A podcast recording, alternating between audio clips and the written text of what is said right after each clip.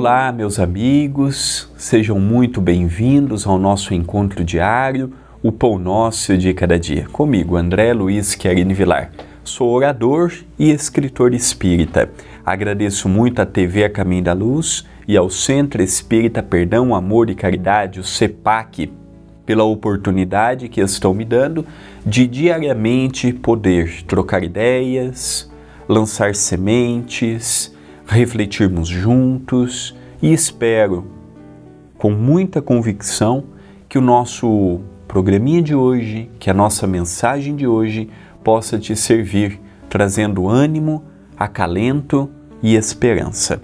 Vamos ver uma frase de minha autoria contida no livro Passos de Luz, volume 3, capítulo 75 Disposições Espirituais. De geração em geração, esforço em esforço, o homem vai adquirindo os patrimônios do espírito. Quando nós falamos de evolução espiritual, não existe saltos. Saí do primitivismo e cheguei na angelitude. Não existe. Não existe a pessoa que de um dia para o outro simplesmente transforma radicalmente.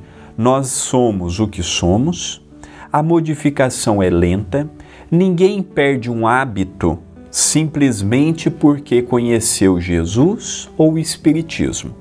Hábitos estão tão enraizados em nós, é igual direção. Às vezes eu vou para o trabalho há 20 anos pelo mesmo caminho. Este é um hábito que não nos interfere nada na nossa vida, mas existem hábitos que são nocivos à nossa felicidade. Fofoca é um hábito, maledicência, inveja, falar mal pelas costas do próximo, são hábitos que há muito tempo fomos nutrindo. Outros sentimentos terríveis, como a inveja, eu olhar para o próximo em vez de ficar feliz pelo crescimento deste ou daquele, eu tenho inveja, por que com ele não comigo? O que ele tem a mais que eu não tenho? Eu me esforço, eu me dedico e a minha vida não sai do lugar e a pessoa tem tudo de mão beijada. É a inveja, é o orgulho, a ideia de querer que o mundo realize no meu tempo, querer que as pessoas façam na minha hora, é o egoísmo, querendo sempre o melhor para mim, não desapegando de nada, querendo que os outros dê o melhor que podem, na hora que eu quero, do jeito que eu quero. Então, esses hábitos, essas tendências, nós não perderemos simplesmente numa encarnação porque conhecemos o pão nosso de cada dia, porque conhecemos o Espiritismo. É verdade que o Espiritismo pode mudar muitas coisas em nós. Eu vejo por mim, há 10 anos eu agia de uma forma, hoje eu ajo de outra, daqui a 10 anos agirei de outra forma.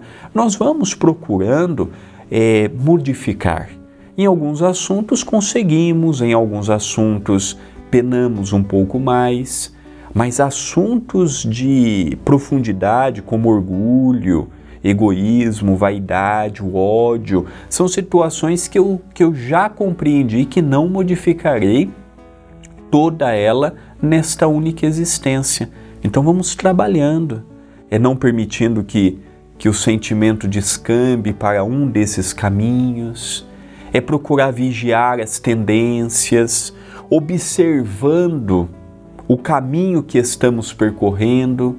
Então, de existência em existência, de oportunidade em oportunidade, nós vamos tendo a grande chance de irmos renovando, revendo, crescendo. Nós somos a junção de milênios. O que eu sou hoje, eu não formei um dia. Eu formei mil anos, dois mil anos, três mil anos. Eu não sou um ser que tem 100 anos, apenas 200 anos. Por isso que se torna difícil a modificação. Há sentimentos que caminham comigo, hábitos que caminham comigo, que já têm milênios. Por isso da sua dificuldade de remoção. Mas não é por isto que eu vou desistir, que eu vou abandonar o meu caminho, que eu vou deixar de fazer o papel que está em minhas mãos. Pelo contrário, reconhecendo que eu preciso uma hora começar, o melhor momento para começar é o agora, é o hoje. Esta é uma mensagem de reflexão Pensemos nisto, mas pensemos agora.